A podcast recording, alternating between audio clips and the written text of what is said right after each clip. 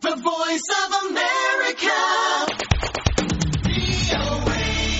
የዩናይትድ ስቴትስ ፕሬዝዳንት ዶናልድ ትራምፕ ባለፈው አርብ የታላቁን ህዳሴ ግድብ አስመልክቶ ግብጽ ግድቡን ልታፈነዳው ትችላለች በሚል ያሰሙት ንግግር በርካታ ኢትዮጵያውያን መካከል ቁጣን የቀሰቀሰና አነጋጋሪ ሆኖ ሰንብቷል። የኢትዮጵያ መንግስትም የትራምፕ ንግግር ኃላፊነት የጎደለው መሆኑን ጠቅሶ ኢትዮጵያ በየትኛውም ማስፈራሪያና ጫና የማትንበረከክ መሆኑን በጠቅላይ ሚኒስትርና በተወካዮች ምክር ቤት በኩል ባወጣው መግለጫ አስታውቋል። ተቀማጭነታቸው በኢትዮጵያ የሆነውን የአሜሪካን አምባሳደር በመጥራት ስለ ፕሬዝዳንቱ ንግግር ምንነት መግለጫ እንዲሰጡ ጠይቋል። በውጭ ሀገር የሚኖሩ ትውልደ ኢትዮጵያውያንም አስተያየታቸውን በተለያዩ መልኩ እየገለጹ ሲሆን የአሜሪካ ድምጽ አንዳንዶቹን አነጋግሯል። የኢትዮጵያ ውሃ ጉዳዮች ምክር ቤት የሕዝብ ግንኙነት ኃላፊ አቶ ሆነ ፍሳህና በአባይ ግድብ ላይ በሪፐብሊካን የዲሞክራቲክ ፓርቲ አባላት በሆኑት ስራ አስፈጻሚ አባላት ላይ መራጮች ደብዳቤዎችን በመላክ ተጽዕኖ እንዲያደርጉ ግፊት ለማድረግ ከወራት በፊት የተቋቋመው የመራጮች ድምጽ Voters Voice አስተባባሪ አቶ ዳንኤል ምሩን አነጋግረናል። በውጭ ሀገር የሚኖሩ ሌሎች እውቅ የፖለቲካ ሰዎች በተለያዩ መድረኮች የሰነዘሯቸውንና የግብጽ መገናኛ ብዙኃን ጉዳዩን አስመልክቶ የሰጡትን መግለጫዎች በማጠናቀር ደረጀ ደስታ የሚከተለውን ዘገባ አዘጋጅቷል። ፕሬዚደንት ትራምፕ ባለፈው ሳምንት የሱዳንና እስራኤልን ስምምነት በሚያበስረው መግለጫ ላይ የሱዳንና የእስራኤል ጠቅላይ ሚኒስትር በተገኙበት የስልክ ልውውጥ ሲናገሩ ኢትዮጵያ በሳቸው መንግስት አደራዳሪነት የተጀመረውን የህዳሴ ድርድር ማቋረጧን በመግለጽ ነቅፈዋል። አስከትለውም አነጋጋሪ የሆነውና ብዙ ኢትዮጵያውያን ዘንድ ቁጣን የቀሰቀሰውን የሚከተለውን ንግግር ተናገሩ። እነርሱ ግብፅ ግድቡን ማፍረሳቸው አይቀርም ደግሞም በግልጽና እንዲሰማ አድርጌ ተናግሬያለሁ። ደብድበው ያፈርሱታል። መቼም አንዳች ነገር ማድረግ አለባቸው። የኢትዮጵያ ጠቅላይ ሚኒስትር ጽህፈት ቤት ባወጣው መግለጫ ከውጭ አካላት የሚሰነዘሩ ማስፈራሪያዎችና ሉዓላዊነቱን የሚነኩ ዘለፋዎች በቂ መረጃን የማይሰጡ መሆኑን ገልጾ ንግግሩ ዓለም አቀፋዊ ሕግን የጣሰ መሆኑን አስታውቋል። ኢትዮጵያ በማስፈራሪያዎች አትንበረከክም፣ በቅኝ ግዛት ለተመሰረተ ውልም እውቅና አትሰጥም ብሏል። የኢትዮጵያ ያለምንም ጣልቃ ገብነት በጋራ መተማመንና ፍትሐዊ አጠቃቀም መርሆችን ባከበሩ መልኩ ችግሮች እንዲፈቱ ቁርጠኝነቷን ትገልጻለች ብሏል። የቀድሞ ጠቅላይ ሚኒስትር ኃይለማርያም ደሳለኝ ቁጣቸውን ፈጥነው ከገለጹ ኢትዮጵያውያን መካከል አንዱ ነበሩ። በትዊት ገጻቸው እንዲህ ብለዋል። የዩናይትድ ስቴትስ ፕሬዚደንት የሱዳኑን መሪ ሲያነጋግሩት የተናገሩት ንግግር አደገኛ ነው። እንዲህ ስል አዝናለሁ። ሰውየው የሚናገሩትን ነገር ምኑንም የሚያውቁት አይመስለኝም። ኢትዮጵያና ኢትዮጵያውያንን ግን እንደዚህ ባለ ኃላፊነት በጎደለው አነጋገር አይሸበሩም። አቶ ከሆነ ፍስሐ የኢትዮጵያ የውሃ ጉዳዮች ምክር ቤት የሕዝብ ግንኙነት ኃላፊ ናቸው። ኢትዮጵያ በውሃ ጉዳይ ላይ የሚነሳባትን ችግሮች የፖሊሲ መፍትሄ ለመስጠት የተቋቋመ አስተባባሪ ቡድን ነው። አቶ ከሆነ ንግግሩን ሰምተዋል። ንግግራቸው ብዙ መረጃዎችን ያጣመመ ንግግር ነው እየተናገሩ ያሉት። በዛ ቦታ ላይ ግብጽ የህልውና አደጋ ላይ ወድቃለች ይላሉ።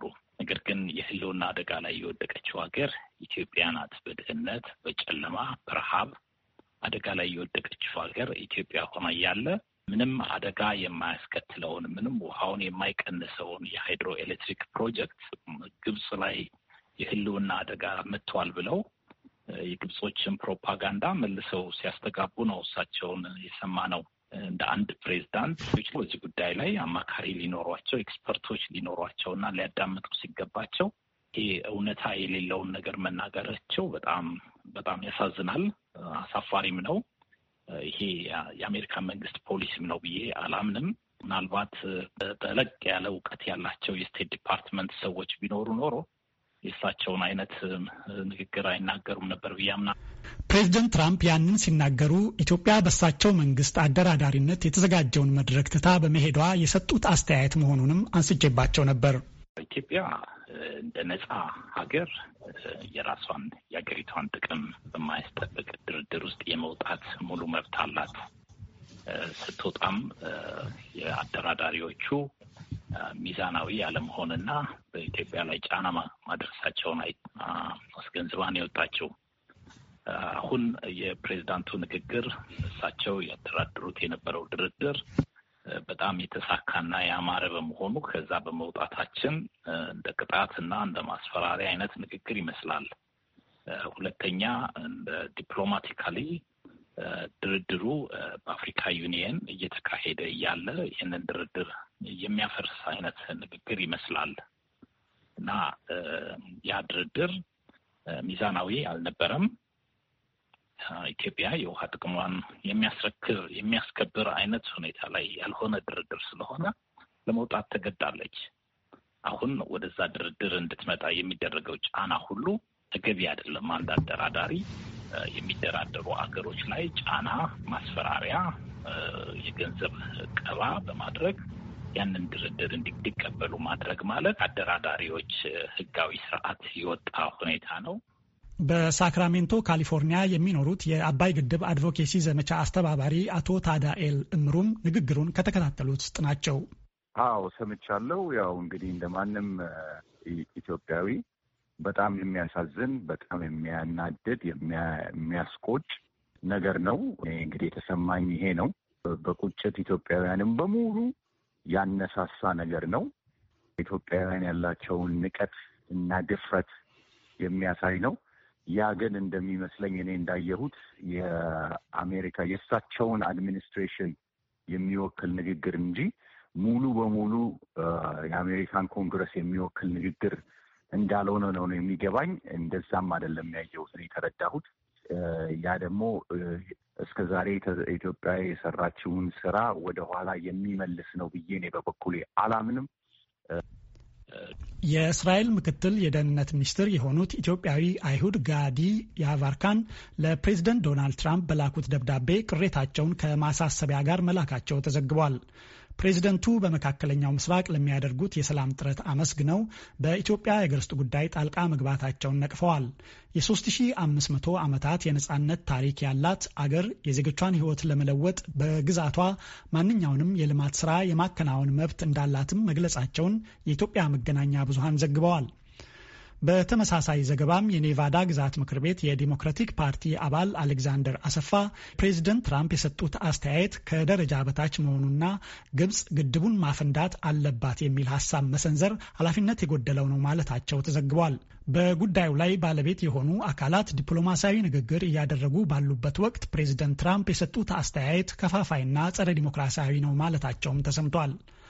የኢትዮጵያና የአሜሪካ ዲፕሎማሲያዊ ግንኙነት ከ117 ዓመታት በላይ ማስቆጠሩን የገለጹት አቶ አሌክዛንደር ይህም ግንኙነት በጠንካራና በማይነቃነቅ የትብብር መሰረት ላይ የተገነባ መሆኑን መናገራቸው ተጠቅሷል።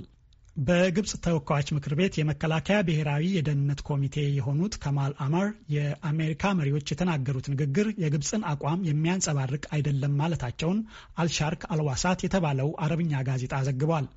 ግብጽ ከእንዲህ ያለ አነጋገር ራሷን ታርቃለች ያሉት የምክር ቤቱ አባል ግብጽ ዘጠና ከመቶ የሚሆነው የውሃ ሀብቷን የምታገኘው ከአባይ መሆኑ የሚያሰጋቸው መሆኑን ገልጸዋል። ፍትሐዊ አሳሪ የሆነው ስምምነት ሰላማዊ መንገድ ለማድረግ ትፈልጋለች ማለታቸውን ዘግበዋል።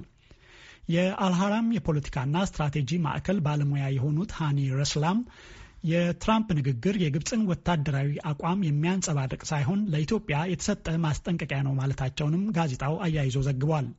የወቅቱ የአፍሪካ ሕብረት ሊቀመንበር የደቡብ አፍሪካው ፕሬዝደንት ስሪል ራሞፍሳ በዛሬው ዕለት እንዳስታወቁት ደግሞ በኢትዮጵያ ግብፅና ሱዳን መካከል የሚደረገው ድርድር በነገው ዕለት እንደሚቀጥል ተገልጿል። ራማፎርሳ እንደገለጹት ከጠቅላይ ሚኒስትር አብይ አህመድ ከግብፁ ፕሬዚደንት አብዱል ፈታህ አልሲሲ እና ከሱዳን ጠቅላይ ሚኒስትር አብደላ ሐምዶክ ጋር መነጋገራቸውን ገልጸው ውይይቱ በሶስቱም መሪዎች በጎ ፈቃድና ስምምነት የሚካሄድ መሆኑን አስታውቀዋል። ይህም ሶስቱ ሀገራት የሶስትዮሽ ስምምነት ለአፍሪካ ህብረት የማዕዘን ድንጋይ ለሆነው ለአፍሪካውያን ችግር አፍሪካዊ መፍትሄ መስጠት ላይ መተማመን እንዳላቸው የሚያሳይ ነው ማለታቸውም ተዘግቧል። ለአሜሪካ ድምጽ ራዲዮ ደረጀ ደስታ